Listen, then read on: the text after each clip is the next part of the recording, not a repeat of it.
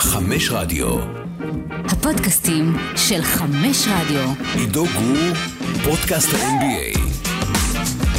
יום ראשון, ה-18 ביוני, עונת ה-NBA הגיעה לסיומה לפני קצת פחות משבוע, ולא היינו כאן מאז, כי דברים לא כל כך הסתדרו בתיאומים שלנו ובשינויים בשידורים ובכל מיני הקפצות, שאני לא אלאה אתכן בזה, אבל אני פה, לבד, שוב, רגיל לפוזיציה הזאת. ולמרות שלא יצא לי עדיין לדבר על דנבר, אחרי שלקחה את התואר הראשון וההיסטורי שלה, עם גמר בלתי נשכח ושחקן מדהים שאולי ישתלט על הליגה הזאת, למרות שמוקדם מדי לתת לאיזשהו שחקן היום את הקרדיט הזה שהוא יכול לקחת את הליגה בסערה ולזכות בהמון אליפויות רצופות. בקיצור, למרות כל הסיפור הזה של דנבר, שעדיין לא דיברנו עליו וסיכמנו אותו, אנחנו לא נדבר על דנבר היום. כי יש דברים יותר חשובים. זאת אומרת, לא יותר חשובים, אבל פשוט הקצב של הליגה הזאת הוא מטורף, וזה ככה תמיד, העונה מסתיימת, אתה עוד לא מספיק, הרי כל קבוצה שמסיימת את העונה שלה, אנחנו לא באמת מספיקים להקליט איזשהו פודקאסט סיכום עונה של הקבוצה, ומטרות, יעדים לקיץ, מה הקבוצה הזאת רוצה לעשות בעונה הבאה, כי פשוט הפלייאוף ממשיך, ויש עוד משחקים מטורפים, ואז שהגמר מסתיים, אז נכון שהוא נגמר בחמישה משחקים, ואם זה היה שבעה משחקים, אז היום, אם אני לא טועה, היה משחק, אמור להיות, המשחק השביעי בסדרה, בלילה שבין ראשון לשני, ואז היה לנו באמת איזה כמה ימים בודדים אה, עד לדראפט, שיוצא לדרך ביום חמישי, ובמקביל יש לנו כל מיני עניינים אחרים מסביב לליגה, אה, אנשים שמושעים לתקופות זמן כאלה ואחרות, ואנשים שלא ברור אם יישארו בקבוצה שלהם אה, בעונה הבאה, למרות שהוגדרו ככוכב על-דורי, ואני מדבר על שני שחקנים מאותו דראפט, הבנתם? נגיע לזה ככה בקטנה. לסיפור של ג'ה מורנט בהמשך, נדבר קצת יותר על העניין של זיין וויליאמסון, וזה הזמן שלנו להתכונן גם לדראפט וגם לשוק השחקנים החופשי. חופשיים, שוק השחקנים החופשיים, שכרגיל, בראשון ליולי נפתח באופן רשמי, ואיזה קיץ בלאגן הולך להיות. זה לא אומר שזנחתי את דנבר, ואני לא אתן את הכבוד שמגיע אליה, אני פשוט מעדיף לעשות את זה עם עוד מישהו לידי, ולפתח שיחה על ההצלחה הזאת של הנאגץ ועל מה שראינו מהקבוצה המדהימה הזאת בסדרת הגמר ולאורך כל הפלייאוף וגם בכלל בשנים האחרונות. אז נעשה את זה במועד אחר, מקווה שבהקדם האפשרי. אממה, תנחשו על מה אנחנו חוזרים לדבר. על הוושינגטון וויזארדס. כי בשעה טובה, לפני, מה זה היה? כמה ימים, פחות משבוע, קיבלנו את הציוץ הזה של ווז' או של שמס, אני אפילו לא זוכר של מי. וושינגטון וויזארדס אישרה לברדלי ביל לנהל משא ומתן עם קבוצות אחרות, זאת אומרת, מה זה אישרה לנהל משא ומתן? היא רוצה להעביר אותו בטרייד, נזכיר לביל יש את הסעיף ש... ה-No trade clause, שבעצם אומר שהוא לא יכול לעבור עד שהוא לא מקבל, עד שהוא לא נותן את האישור בעצמו להעברה הזאת, לכל קבוצה. טוב, בסדר, אני לא אחפור על כל הדברים האלה שאתם יודעים. בואו ניכנס ישר לתוך עובי הקורה, סבבה?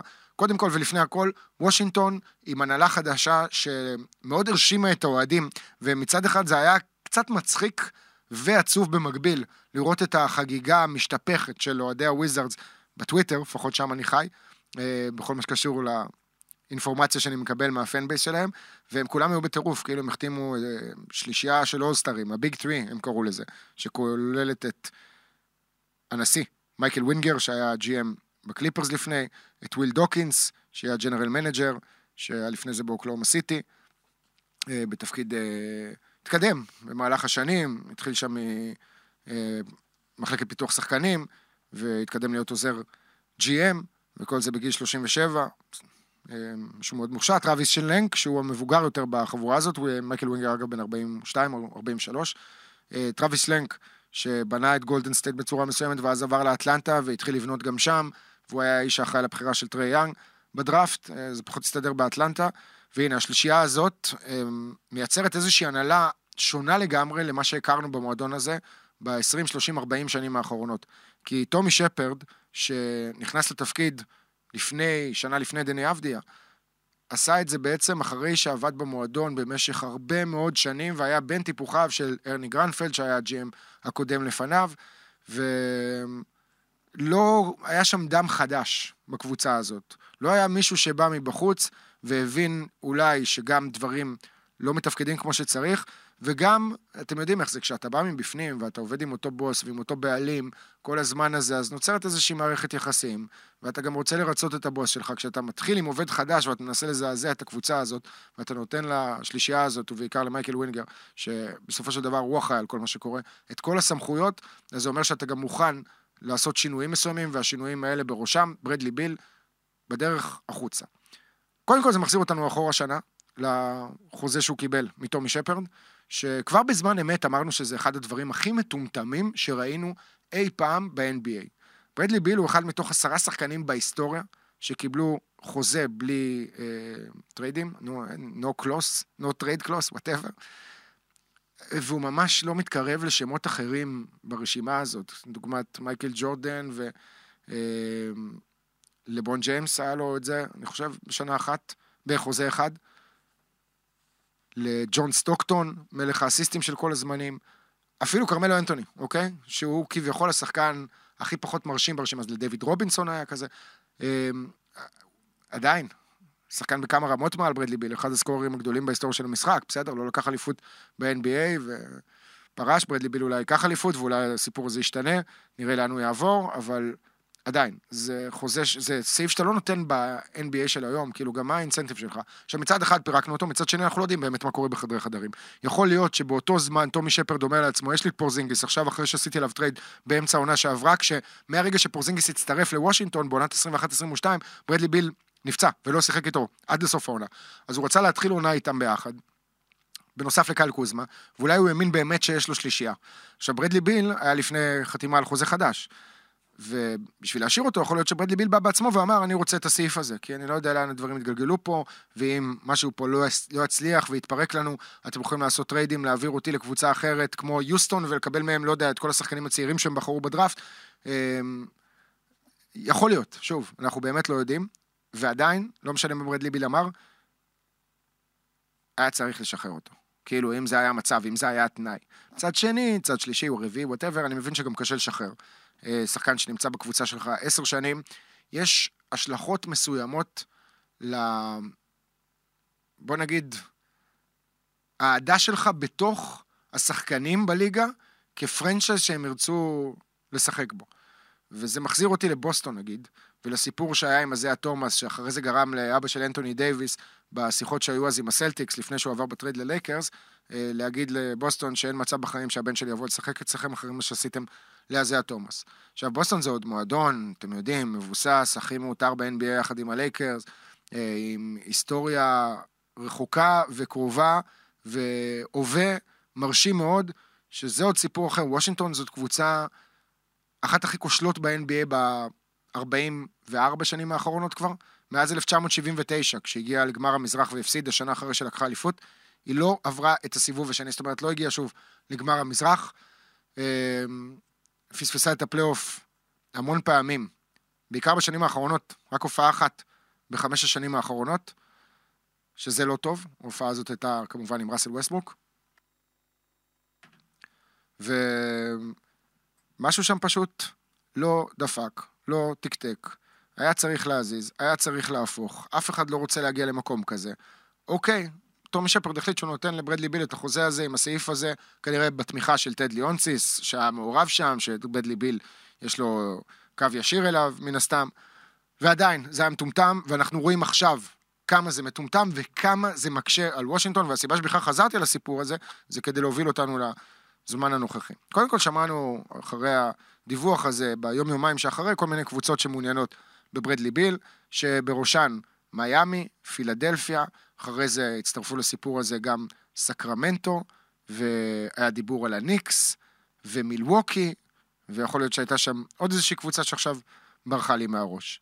מה המכנה המשותף? קודם כל, מדובר בקבוצות שהן בטופ של הקונפרנס שלהם, נגיד שאתם מסתכלים על זה, מיאמי, אמנם סיימה מקום שמיני, כן, אבל הייתה בגמר ה-NBA, וכולנו יודעים שהיא מבינה שיש לה חלון הזדמנויות עכשיו, והיא תהמר על הכל בשביל לנסות לקחת אליפות בשנתיים, שלוש הקרובות. פילדלפיה זו קבוצה שסיימה במקום השלישי, אה, במזרח, שצריכה איזה bump כזה קטן, ועוד שחקן יוצר, וגם סימן שאלה לגבי ג'יימס ארדן, מה שקורה שם מילווקי, מן הסתם עם המאזן הטוב ביותר ב-NBA בעונה האחרונה, למרות שהודחה בסיבוב הראשון. אה, סקרמנטו, קבוצה שנמצאת בעלייה, סיימה את העונה עם אה, פלייאוף ראשון אחרי הרבה מאוד שנים.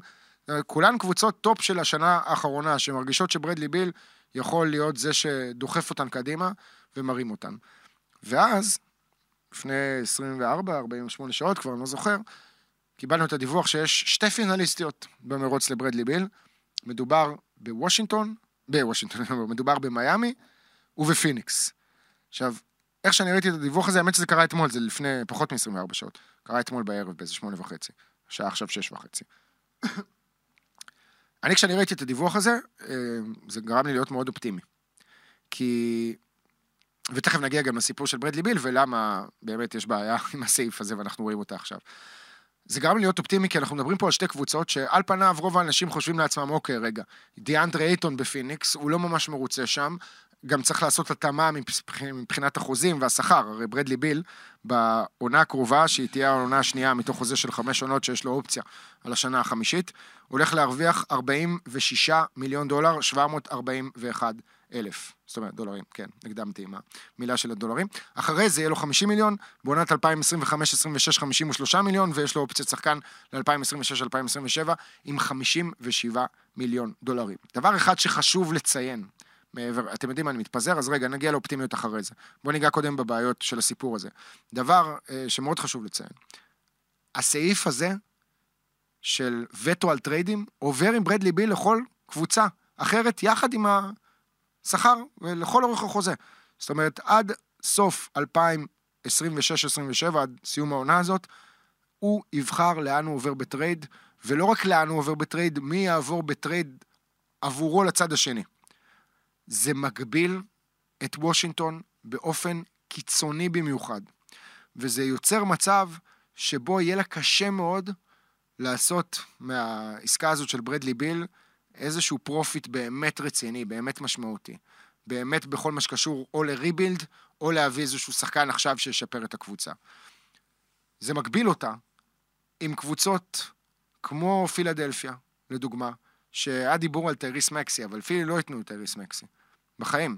ואז מה פילי? תיקח את החוזה שלו, של ברדלי ביל, עם זה שהיא צריכה להכיל אותו לארבע שנים, שיש שם גם את החוזה של טוביאס האריס, וגם את החוזה של ג'ואל אמביד, וגם את טייריס מקסי שהולך לקבל את ה extension rookie deal שלו, שכנראה יהיה בסביבות הלפחות 25 מיליון דולר לעונה.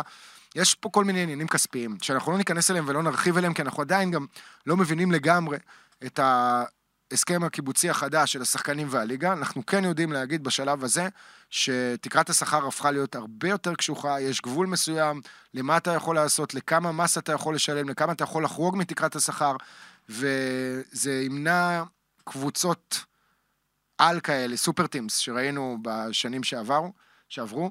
אה, בטח בכל מה שקשור לקפיצה הזאת של 2016, שקווין דורנט הצטרף לגולדן סטייט, הרי אם זה לא קורה, זאת אומרת, אם תקרת השכר לא קופצת באותה עונה, באותו קיץ, אז קווין דורנט בחיים לא עובר לגולדן סטייט, כי אין להם את הכסף לשלם לו. אגב, היו גם כמה שדיברו על אפשרות של ברדלי ביל לגולדן סטייט, בשביל איזה כמה שחקנים, אבל אה, זה, תשכחו מזה, כבר יש שם יותר מדי כסף שרץ לסטף ולקליי ולוויגינס ולג'ורדן פול שקיבל שם חתיכת חוזה, לא בטוח שהוא מוצדק.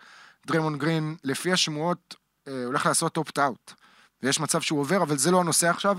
רק ציינתי פה את השמות של הקבוצות ואת האפשרויות ואת המגבלה המסוימת, הגדולה בעצם, למה מסוימת, שהווטו של ברדלי ביל גורם לוושינגטון. עכשיו בואו נעבור לאופטימיות. ברגע שאנחנו רואים קבוצות כמו מיאמי ופיניקס, אז הדבר הראשון שבטח כולם חושבים, זה לפיניקס יש את דיאנדרה אייטון, הוא לא מרוצה שם, בחירה ראשונה בדראפט, הוא סנטר טוב, אה, שווה אולי להמר עליו. למיאמי יש את טיילר הירו, שחקן השישי של העונה לפני שנה, שחקן התקפה נהדר. עכשיו, יכול להיות שזה נכון, זאת אומרת, אנחנו לא יודעים באמת מה קורה שם, אבל אני צריך לנתח את הדברים בעין שלי, המקצועית ובדרך שאני מבין בה את הדברים. ועד עכשיו, לא כל מה שטומי שפרד עשה, אבל רוב מה שטומי שפרד עשה לא היה לי ברור. לא הבנתי. מבחינתי הוא עשה כמה דברים גדולים, כן?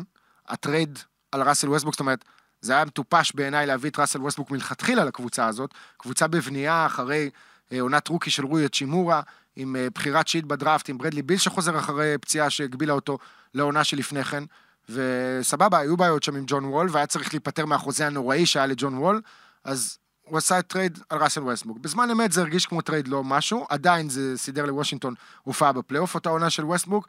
הגאונות שלו הייתה בקיץ אחרי, שהוא הצליח להוציא מראסל ווסטברוק שלושה שחקנים, את KCP, את קייל קוזמה ואת מונטרז הארל, עזבו שמונטרז הארל מאז אה, אבדו עקבותיו, מה שנקרא, אבל הוא עדיין עשה את זה כמו גדול וסיבך את הלייקרס עם ראסל ווסטבוק וראינו איך זה הסתדר להם. למרות שאחרי זה הטריידים של הדדליין האחרון כבר שיפרו את המצב של הלייקרס.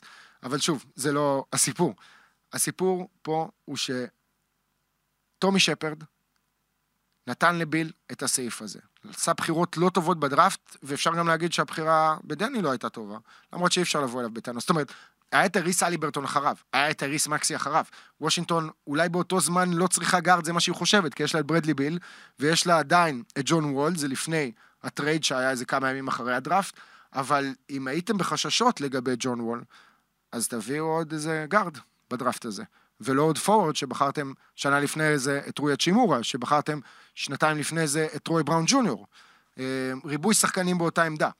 שדאוויס ברטאנס קיבל באותו קיץ חוזה גדול, אז היו פתאום הרבה פורוורדים, ועדיין, אה, אבדיה הצליח להתבלט יחסית בעונה הראשונה מבין הפורוורדים, כן?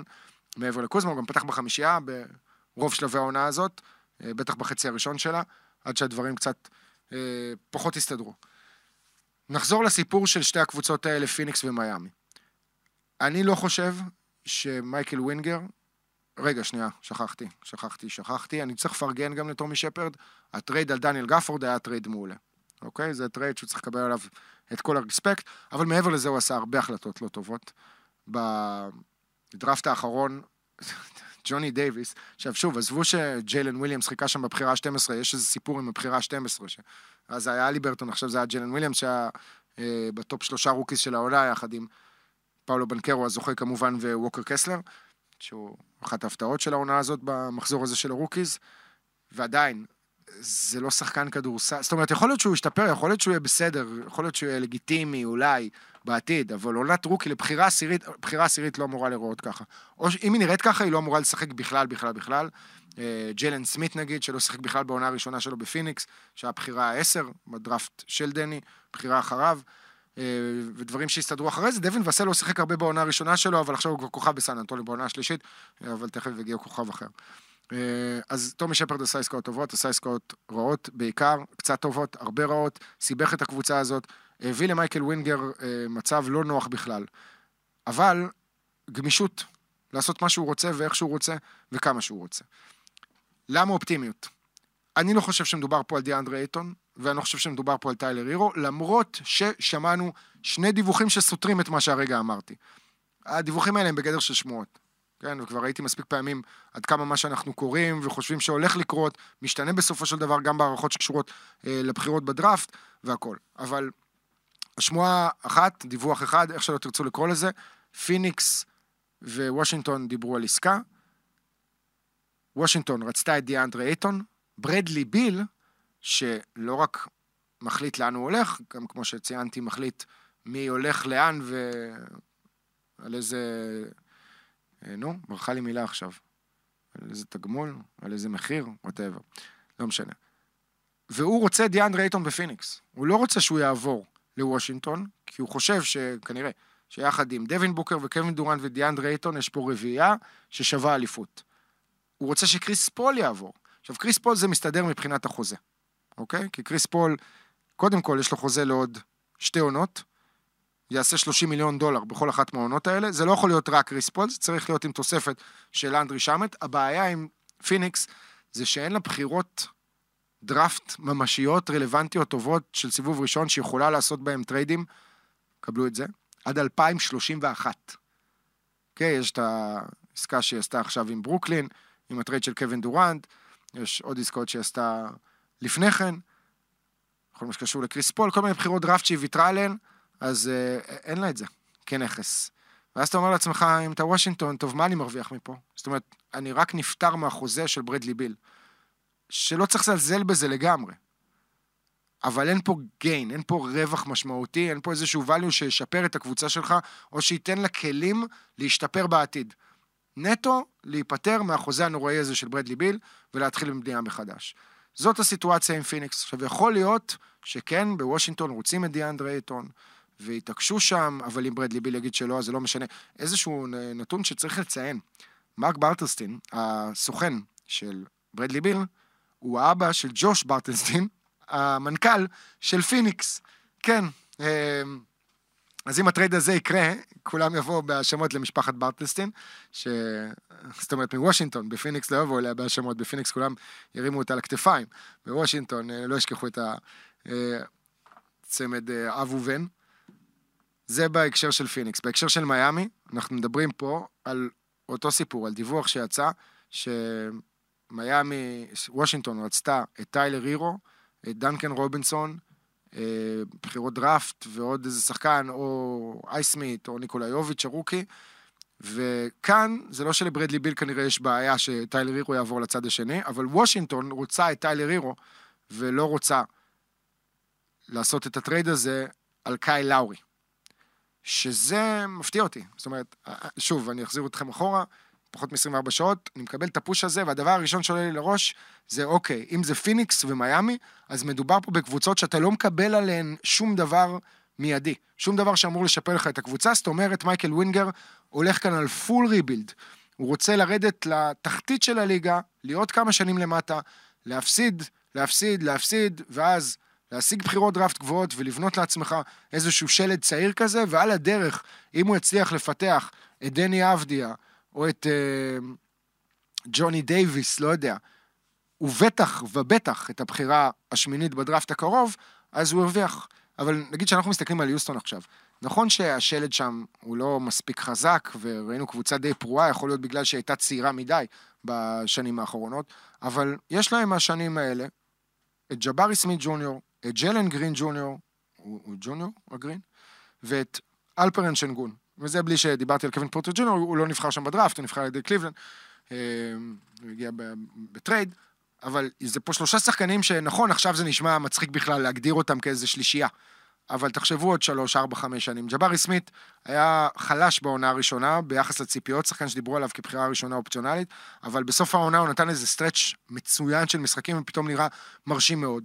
ג'לן גרין הוא אתלט על, הוא scorer מפחיד, שגם ראינו משחקים גדולים שלו, אני בטוח שהוא ישתפר, ואני בטוח שהוא יהיה הרבה יותר טוב ממה שהוא הראה עד עכשיו, בעיקר בכל מה שקשור לאחוזים שלו ולבחירת זריקות שלו, וקצת להתבגר ולהבין יותר את המשחק.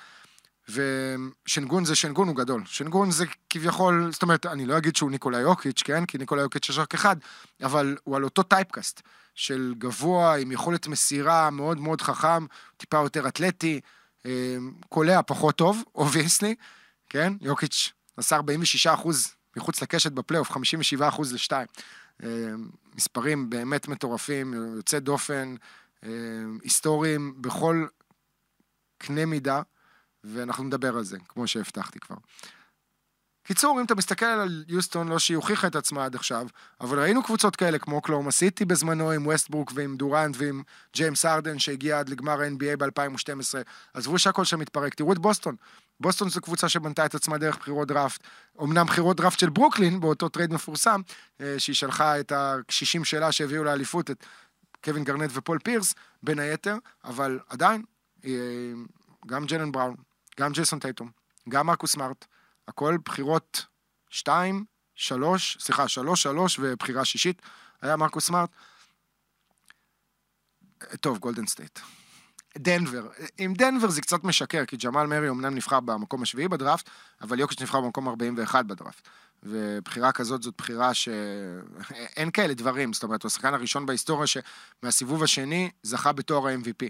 שלא לדבר על ה-MVP Finals וכל הדברים הנוספים שהוא כבר הספיק לעשות מאז, ועדיין היה שם גם את מייקל פורטר ג'וניור, שאולי הוא לא הצטיין לגמרי. בסדרה הזאת, אבל לפחות במשחק האחרון הוא היה שם בטח ברמת המאמץ שלו.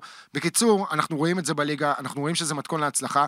וושינגטון זה לא שוק קטן, זה דווקא אחד מהשווקים הגדולים בארצות הברית, אבל עדיין, זאת לא קבוצה שמושכת אליה שחקנים חופשיים מעניינים. אף אחד לא הגיע לשם ב free agency. תסתכלו על ג'ון וול וברדלי ביל, אלה בחירות דראפט, תסתכלו על קייל קוזמה ופורזינגיס, שקוזמה גם לא היה כזה שחקן לפני שהוא הגיע אה, אחרי עונת אליפות עם הלייקרס, ועונה אחרי זה הייתה עונה קצת כזה, חצי חצי שהוא עולה מהספסל ולא כל כך מוצא את עצמו. ווסטברוק אמ, הגיע בטרייד, אני לא זוכר מתי פעם האחרונה שוושינגטון החתימה שחקן חופשי, עזבו בטופ של הליגה. מדבר איתכם על, על משהו אפילו ב tier השני של הליגה, איזה אולסטאר כזה, זה שחקן שהוא borderline אולסטאר. זה לא קורה. ועם כל זה שהיא גדול, היא צריכה לבנות את עצמה דרך הדראפט. ולכן, לעשות עכשיו טרייד, ולהביא את טיילר הירו, או להביא את דיאנדרה אייטון, ולנסות לש... מה, זה more of the same. וכל מה שטומי שפרד עשה, בעיניי היה, או רוב מה שטומי שפרד עשה, זה מה שהתחלתי להגיד קודם, אה, היה לא הגיוני. היו החלטות לא הגיוניות ולא ברורות, גם ברמת הכדורסל, גם ב... עזבו, דיברנו על זה בדדליין האחרון. איך הוא לא העביר את קוזמה בטרייד? הבן אדם הופך להיות שחקן חופשי עכשיו. יש לו אופציית שחקן, אם הוא רוצה הוא חותם, הוא לא יחתום, זה 13 מיליון דולר, הוא ירוויח לפחות 25 מיליון דולר, הוא ימצא קבוצה שתשלם לו את הסכום הזה. איך לא זיהית את זה? איך אנחנו מדברים על זה במרחק של אלפי קילומטרים, וכולם רואים את זה, ואתה מבפנים כביכול, אוקיי, הוא יודע דברים שאנחנו לא יודעים, מן הסתם, כי הוא חי שם, אבל כדורסל כולנו יודעים. אתה לא צריך להיות גאון גדול, אתה לא צריך לדבר עם קייל קוזמה עכשיו שנה וחצי בשביל להבין איזה אופי יש לו, ואם הוא יכול לקחת אותך לאליפות או לא, אתה לא צריך לעשות את זה, זה כדורסל. עם ברדלי ביל אתה כבר אמור לדעת שאין לך את זה. אתה אמור לדעת שאין לו יכולות מנהיגותיות. ועדיין, הוא ישב וקפא על השמרים, והטרייד היחיד שהוא עשה היה על רוי הצ'ימורה, וגם אז בזמן אמת אמרנו, אם כבר, תשלח את קוזמה, תשאיר את הצ'ימורה. הוא סקורר מוכשר, הוא לא שחקן פראי, מופרע, משוגע, שמשחק יותר באינסטינקטים ופחות בכדורסל מבוקר ומסודר, והוא לא עשה את זה. ובגלל זה הוא שילם במקום העבודה שלו. עכשיו, מייקל ווינגר, שוב, אני שם את עצמי בנעליים שלו, או בנעליים של כל נשיא שמגיע לקבוצה, בטח קבוצה כזאת שלא הולכת לא לפה ולא לשם. תהרוס הכל, תבנה מחדש.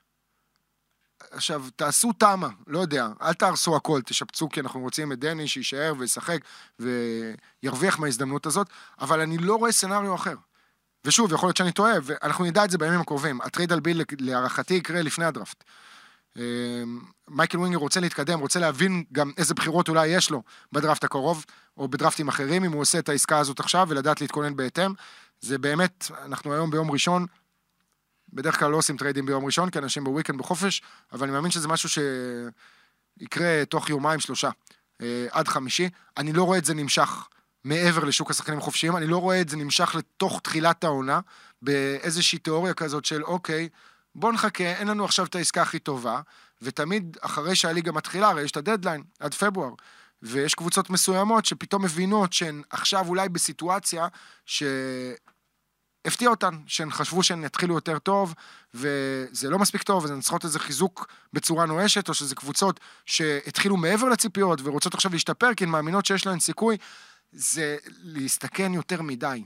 כי אתה לא יודע מה יהיה עם ברדלי ביל בדדליין. אתה לא יודע אם הוא יהיה בריא בכלל, הוא injury prone, ראינו אותו נפצע יותר מדי פעמים בשנים האחרונות, כל מיני פציעות קטנות כאלה, לפעמים גם פציעות גדולות. ואז מה, אתה מחכה ומחכה ומחכה, והוא נפצע וסיים את העונה, אז איבדת את זה. אז אין לך טרייד עליו. אמנם איבדת עוד שנה בחוזה שלו, וזה יהפוך אותו לשחקן יותר סחיר שנה אחרי, אבל גם איבדת עוד שנה בקריירה שלו, לעומת הקבוצה שתקלוט אותו, וגם מצב בריאותי וכולי. בקיצור, אה, אין בזה היגיון. פשוט אין בזה היגיון. להרוס הכל ולבנות מחדש. זה מה שאני חושב שוושינגטון צריכה לעשות, זה מה שאני מאמין שהיא תעשה. אם הטרייד יהיה עם מיאמי, אני רוצה לקוות שהעסקה תכלול את קייל לאורי, את דנקן רובינסון, את ניקולה יוביץ' ואת הייווד הייסמית, אלה השמות שדוברו עליהם, ועוד בחירות דראפט, לא שיש למיאמי יותר מדי. אה, אתם יודעים מה, זה לא שאין לה יותר מדי, זה פשוט הבחירות שלה בתור קבוצה שתסיים במקומות גבוהים, אם ברדלי ביל ישחק שם יחד עם ג'ימי באטלר ויחד עם באם אדבאיו, וזאת שלישייה קטלנית, ואם אתם משאירים את דנקן רובינסון, והם לא צריכים גם את כל שאר השחקנים שיישארו, זאת אומרת, גייב וינסנט נשאר, קיילב מרטין, אני... הם יכולים למצוא שחקנים אחרים. זה הקסם של מיאמי, זה יופי של מיאמי, ואנחנו רואים את זה שנה אחרי שנה, איך הם מוצאים שחקנים שלא נבחרו בדראפט, שמתאימים לקבוצה, שתורמים. אמ, יש פה חלון הזדמנויות, היט מבינים את זה, לדעתי ההיט ילכו על זה בכל הכוח. ברדלי ביל, ג'ימי באטלר, באם אדבאיו, חתיכת שלישייה, אה, וקבוצה חזקה מאוד. פיניקס, אני פחות מאמין שזה יקרה, כי שוב, לפיניקס אין כלום לתת בחזרה, ואתה אומר לעצמך, אתה לא רוצה להפסיד לגמרי. כאילו, כן תביא איזה משהו, כן תביא איזה, זה לאו דווקא עכשיו שחקן שאני אוכל להשתמש בו, אבל זה שחקן שאולי אני אוכל להעביר אותו בטרייד לאיזה בחירת סיבוב ראשון, או משהו כזה. אמ, ולגבי אבדיה, תראו, בסיטואציה הזאת, ב scenario הזה, הוא אמור לקבל תפקיד מאוד מרכזי בקבוצה מתפתחת ומתהווה שם, שהולכת ל rebuild, קבוצה שבאה להפסיד, שבאה להשיג לעצמה בחירות דראפט גבוהות. עדיין יש סימן שאלה מסביב לפורזינגיס, שגם לו יש אופציות שחקן עבור 36 מיליון דולר. השאלה אם הוא עושה אופטין, או שהוא הופך להיות שחקן חופשי. אני לא יודע מה המצב שם של השוק של פורזינגיס, כמה אנשים ייתנו לו חוזה מקסימום עכשיו. העונה האחרונה הייתה אחת העונות, אתם יודעים מה, למה אחת העונות? העונה הכי מרשימה שלו, גם מבחינת זמינות, גם מבחינת מספרים והיציבות שלו, ולדעתי הוא עדיין שווה הרבה מאוד כסף. עכשיו, דיברנו קודם על פיניקס אה, ווושינגטון, מה, פורזינגיס ודיאנדרה אייטון ישחקו ביחד? כאילו, יש גם את האופציה הזאת, כן? יש את האופציה של, שנייה, עזבו את אה, טיילר, את אה, דיאנדרה אייטון, אבל נגיד עושים את הטרייד הזה עם מיאמי, ומקבלים את טיילר הירו, ופורזינגיס נשאר. ואז יש פה איזה, לא יודע, בסיס כזה של טיילר הירו ופורזינגיס. כביכול שני אולסטארים borderline. הירו עוד לא היה, אבל אה, אני מניח שהוא יהיה במהלך הקריירה שלו מתישהו.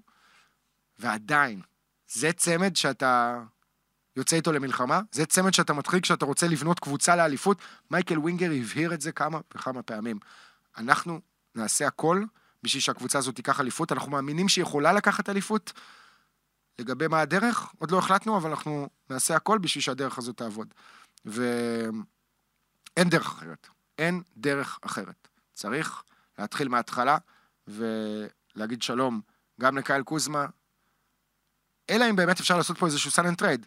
יכול להיות שקוזמה נחמד והוא אומר, אוקיי, בואו תיתנו לי אתם עכשיו את הסכום כסף הזה, שיהיה מובטח, ואז תוכלו להעביר אותי לאן שאתם רוצים, כי מעניין אותי הכסף. ואולי קבוצה אחרת לא נותנת לו. בכל מקרה, יש דברים שמתנהלים אה, כבר מאחורי הקלעים, אבל הם בשקט בשקט, כי כל הליגה מרוכזת בדראפט עכשיו ובהערכת שחקנים.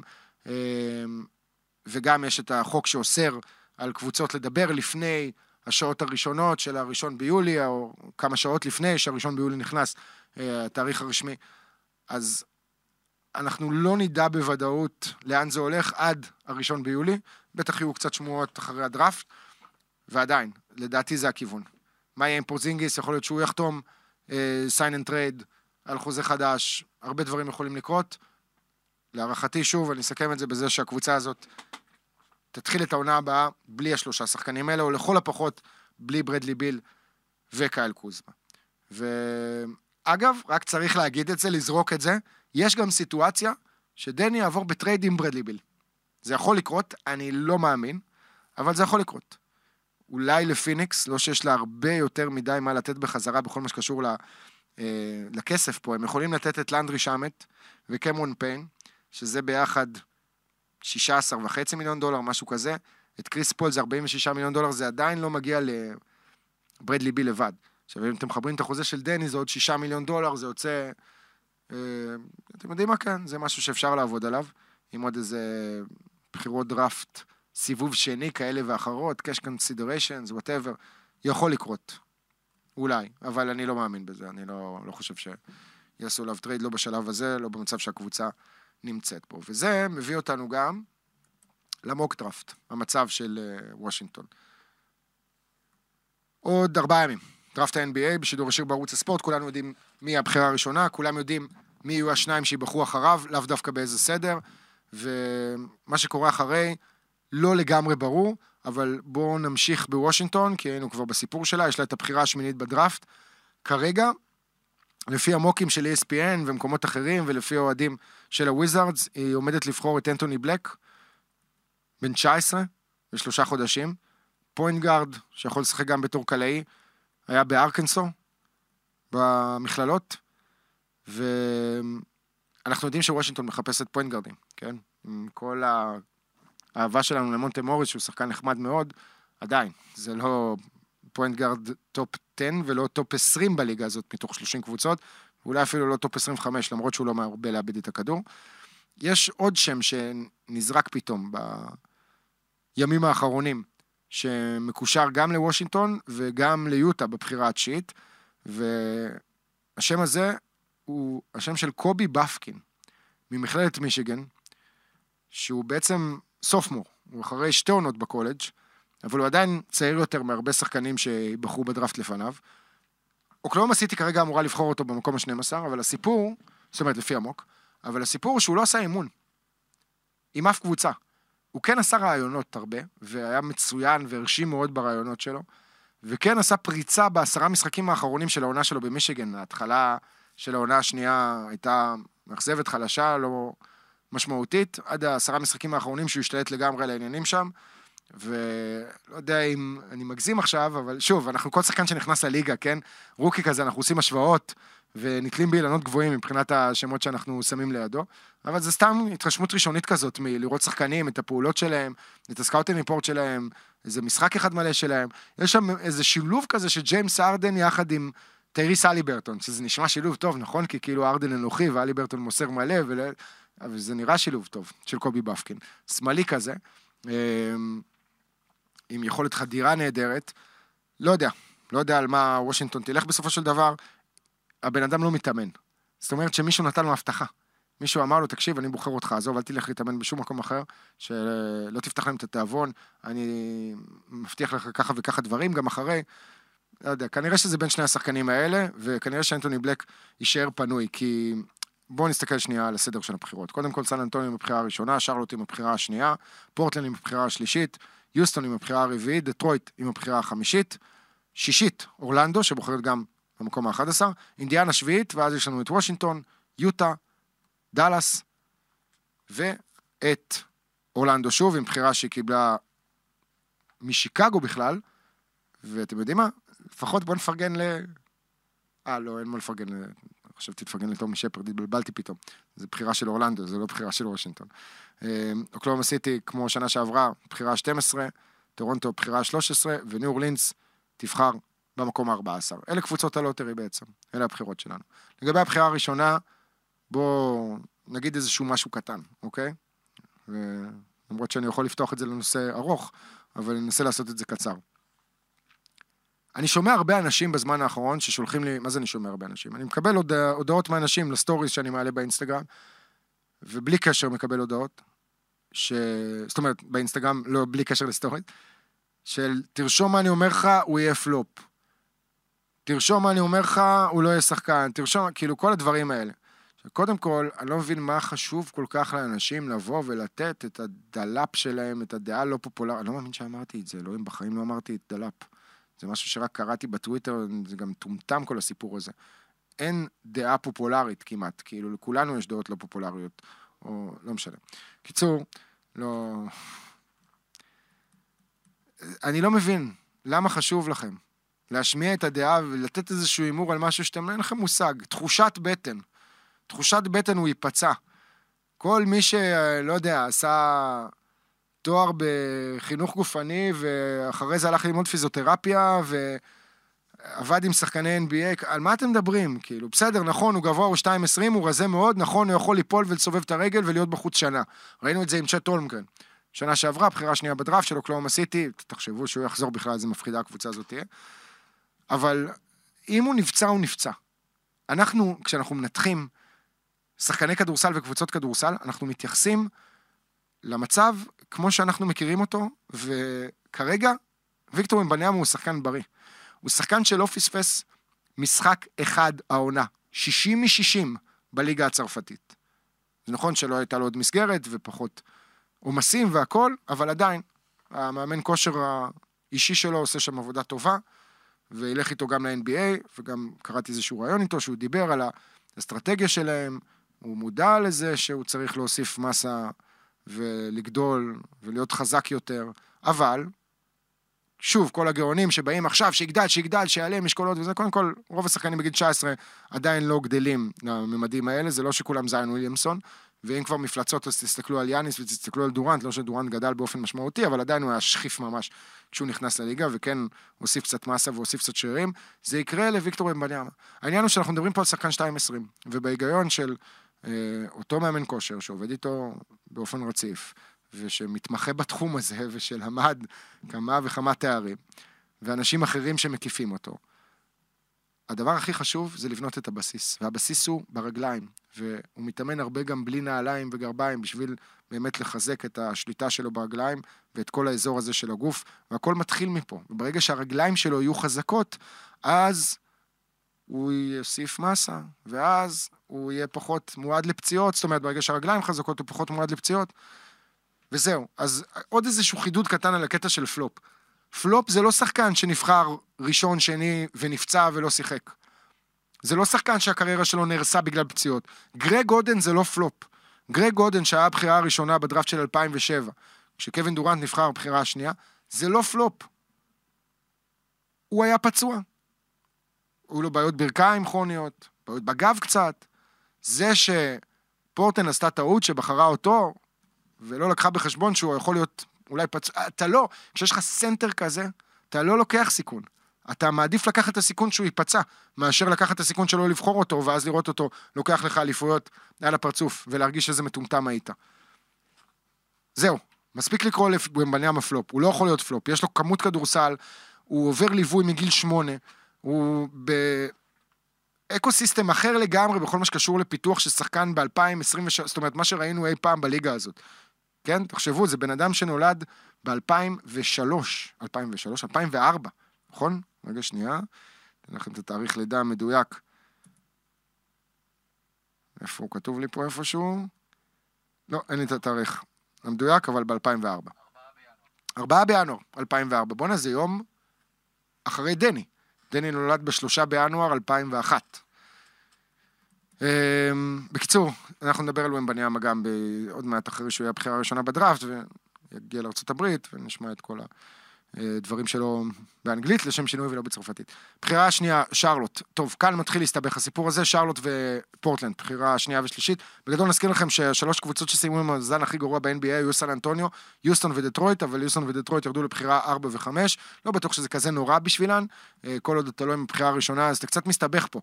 שרלוט, יש לה את... למלו בול. עכשיו, סקוט הנדרסון זה שם שאנחנו שומעים כבר שנתיים כבחירה שנייה בדוק, סגור, נעול, ואז בחודשים האחרונים פתאום דיבורים על ברנדון מילר מאלבמה. אה, שני השחקנים האלה עברו אימונים בשרלוט, שאגב נמכרה. shout אה, out לג'יי קול הראפר, שהוא חלק מקבוצת הבעלות, יש שם גייב פלוטקין, הבן אדם עם הכיסים העמוקים, כי שום ראפר אה, לא יכול לקנות קבוצת NBA, למרות שאולי דרייק מתישהו, אני יודע, הוא עושה מעל מיליארד בשנה, יכול להיות שהוא יגיע למספרים האלה, אבל אתה צריך עסקים אחרים בשביל לקנות קבוצת NBA בימינו, כן, של מיליארדים. אה, מייקל ג'ורדן מסתבר כאקט אחרון בקבוצה שהוא הרוויח עליה איזה מעל לשני מיליארד דולר בעסקה שהוא עשה, כשהוא קנה אותה ב-275 מיליון דולר אה, לפני מעל העשור. הוא הולך לצפות באימונים של סקוט אנדרסון ושל ברנדון מילר, ששניהם הוזמנו לאימון שני. עכשיו, סקוט אנדרסון הרשים הרבה יותר את שרלוט באימון הראשון של שניהם, אבל uh, הם רוצים לעשות עוד בדיקה. לברנדון מילר יש איזה סיפור עם אלבמה שנה שעברה, אחד מהחברים שלו ירה למוות אה, באיזה אישה באוטו ונכנס לבית סוהר. שחקן איתו בקבוצה, כן, והוא הביא לו כביכול את הנשק, אבל הייתה שם איזושהי סכנה קטנה, אבל זה כבר נבדק אה, כמה וכמה פעמים, עוד במהלך העונה שעברה, וזה לא איזשהו אה, סיפור שאף אחד לא יודע עליו. עדיין צריכים לעשות בדיקות אחרונות, לראות שלא תהיה שם שום בעיה שיכולה להתעורר במהלך קריירת ה-NBA שלו, אבל עזבו את זה, ברנדון מילר זה שחקן שפרץ בחודשים האחרונים, ואני לא מתייחס לזה שהוא אכזב בטורניר ה-NCAA, והיה ממש חלש עם קנזס, שגם הודחה בסיבוב הראשון בבושת פנים, באיזה סל דרמטי שם על הבאזר.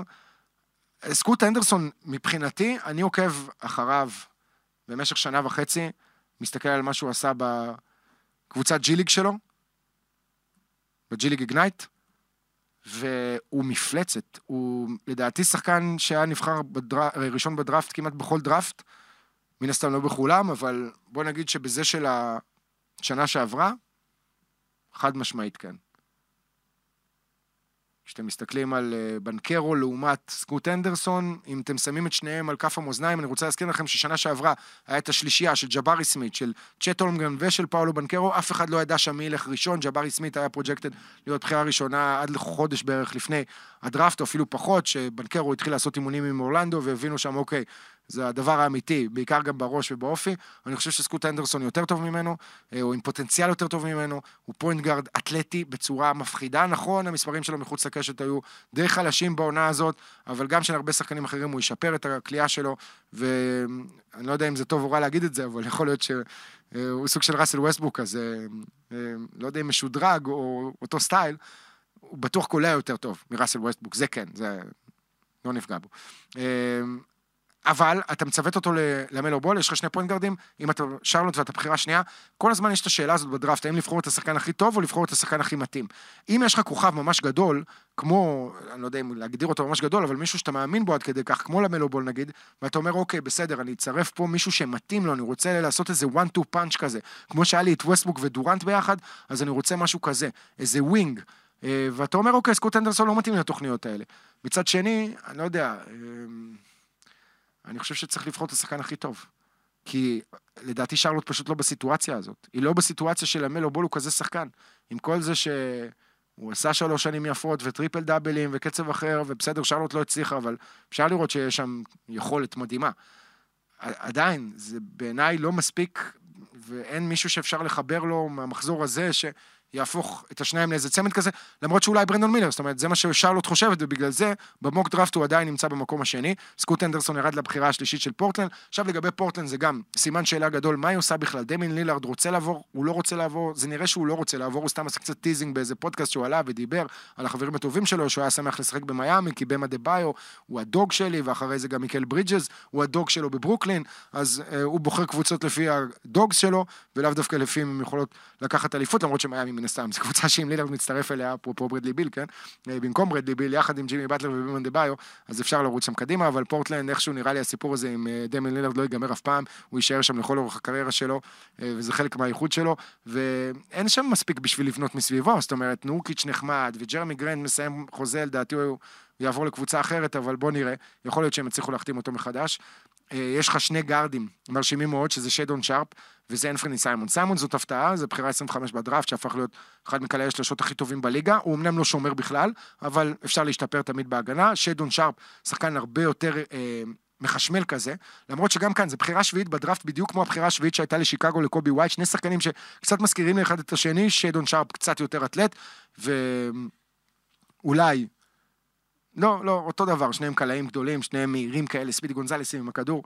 אני לא יודע, הם יכולים לעשות פה גם איזשהו טרייד, בשביל לחזק את הקבוצה, להשתמש בבחירה השלישית בדראפט, וכאן נכנסת לתמונה ניו אורלינס. ניו אורלינס, לפי מה שאנחנו שומעים בכל הדיווחים, נואשת לבצע עסקה.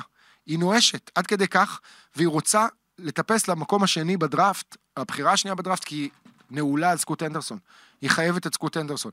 ואז כולם שואלים, רגע, מה קורה עם זאיון וויליאמסון? זאת אומרת, מה עושים פה? עושים טרייד, אפשר נגיד, שרלוט יכולה לצרף את גורדון היוורד, שהוא ב expiring contract, החוזה שלו ייגמר בשנה הבאה, שזה בסכומים של מעל 30 מיליון דולר, ולצרף את הבחירה השנייה שיש לה בדראפט, ואז לקחת את זיין וויליאמסון, באחד על אחד.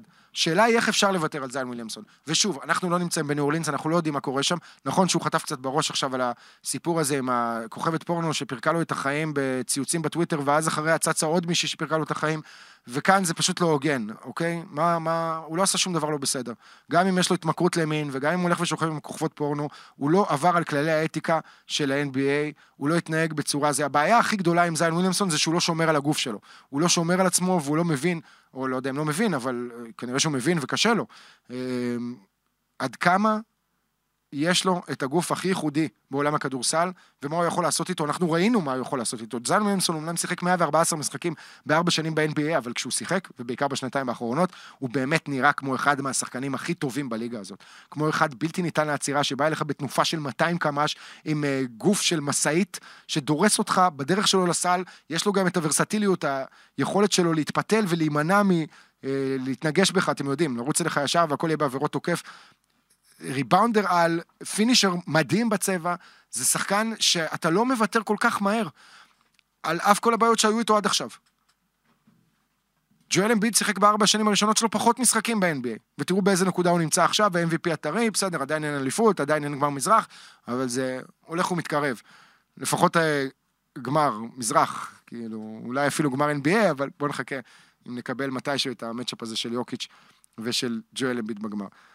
אני לא הייתי מעביר את זיין וויליאמסון. יש את ברנדון אינגרם, כאן כבר זה נשמע אחרת, אוקיי? אם אני שרלוט, גם אני הייתי יכול להיות בסיטואציה מסוימת, החיבור הזה של למלו בול וזיון, זה כן one to punch. החיבור של למלו בול וברנדון אינגרם, לא יודע. אה, ברנדון אינגרם גם קצת נפצע יותר מדי, אני חושב שהוא סופרסטאר ענק, אולסטאר, זאת אומרת, אינגרם הוא הדבר הכי דומה שהיה לקווין דורנט. פשוט נפצע כל הזמן. בשנה האחרונה הוא העלה רמה, באופן משמעותי. וראינו איך ניו אורלינס הצליחה, למרות כל הפציעות באופן יחסי, כן, בסוף היא לא עשתה פלייאוף, אבל היא הייתה שם במקום הראשון בעונה, אה, בשלבים אה, מתקדמים של עד אמצע העונה, משהו כזה. בקיצור, סימן שאלה, מה יקרה פה? האם הקבוצות האלה ישמרו על הבחירות שלהן? האם הם יעשו טרייד? מה שבטוח, אלה שלושת השמות הראשונים שנראה בדראפט. לגבי השם הרביעי, גם כאן כנראה שזה יהיה אמן תומפסון. אמן, אח של אוסאר, שני התאומים תומפסון, מקבוצת אוברטיים אליט, שזה אפילו לא בג'י ליג, הם משחקים במסגרת שאי אפשר באמת לבחון אותם. אתם יודעים, אנחנו כאילו רואים שחקנים ששיחקו בקולג', שזה אומר מול ילדים, פחות או יותר, כאילו גיל נוער, אם תרצו, או קצת יותר, התעודה, בסדר, יש חבר'ה בני 21-2. אנחנו רואים שחקנים בינלאומיים, בסדר, הם שיחקו ברמה של אה, בוגרים. אנחנו רואים שחקנים שהגיעו מהג'י ליג, שגם שיחקו נגד בוגרים, אבל בסגנון כדורסל מסוים, ועכשיו אוברטיים עילית, שזה כביכול בוגרים, אבל זה ליגה שעדיין לא, לא רצינית. אה, אז אי אפשר באמת להעריך. מצד שני, תומפסונים הם מדהימים, ויכול מאוד להיות שאחד מהם יתפתח להיות הבחירה השנייה הכי טובה בדראפט הזה, או אפילו הראשונה, אם באמת ומבניאמה ייפצע ולא ישחק וכולי. אה, כרגע, אמן תומפסון, בחירה רביעית של יוסטון. קם ויטמור מווילנובה, בחירה חמישית של דטרויט, זה דנקר, אתלט, שחקן נהדר, small forward.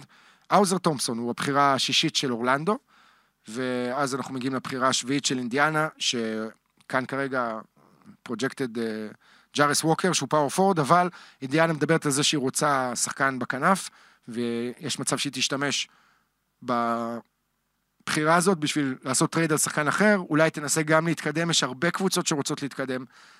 אגב, אנחנו לא שומעים את זה על וושינגטון, למרות שלכו תדעו, אולי גם היא מדברת עם... Uh, שרלוט ולא, ברדלי ביל לא ירצה לעבור לשם, זאת הבעיה שלה, אתם מבינים?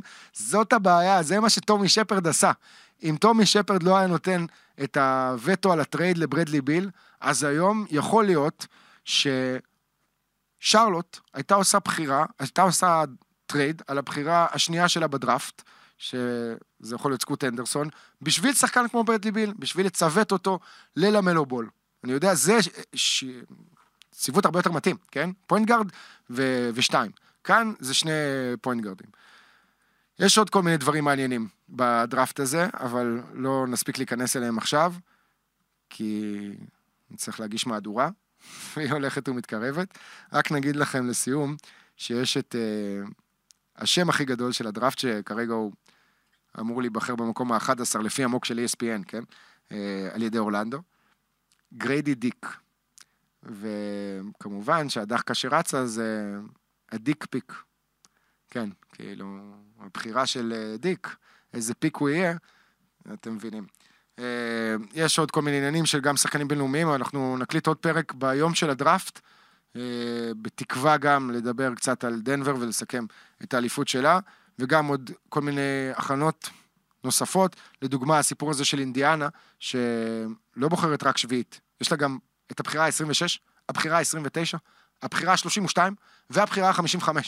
יש לה חמש בחירות בדראפט הזה, אף קבוצה בחיים לא רוצה לבחור חמישה rookies, ויהיו פה עוד טריידים ויהיו פה עוד עסקאות, ויש כל מיני קבוצות כמו גולדן סטייט וכמו הלייקרס, שתקרת השכר שלהם הרבה מעבר למותר, ומשלמים שם מלא מלא מיסים, ודווקא שחקנים כאלה של חוזים נמוכים, של סוף סיבוב ראשון, יכולים לבוא להם טוב מאוד.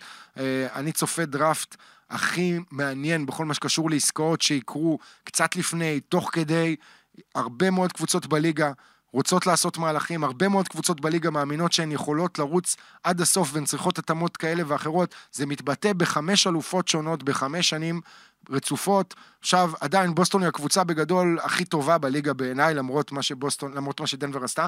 ואם אתם מסתכלים על זה, יכול להיות שתהיה לנו בפעם הראשונה בהיסטוריה של ה-NBA, שש אלופות שונות, שש שנים ברציפות, אבל פה הקדמתי את המאוחר. על הפלייאוף ועל הגמר של השנה הבאה, אנחנו נדבר עוד הרבה מאוד זמן. זהו, אה, נקליט שוב פרק השבוע, כמו שציינתי, תודה רבה לרדיו ירושלמי אה, שהפיק אותנו, ותודה לכם שהאזנתם. ביי ביי.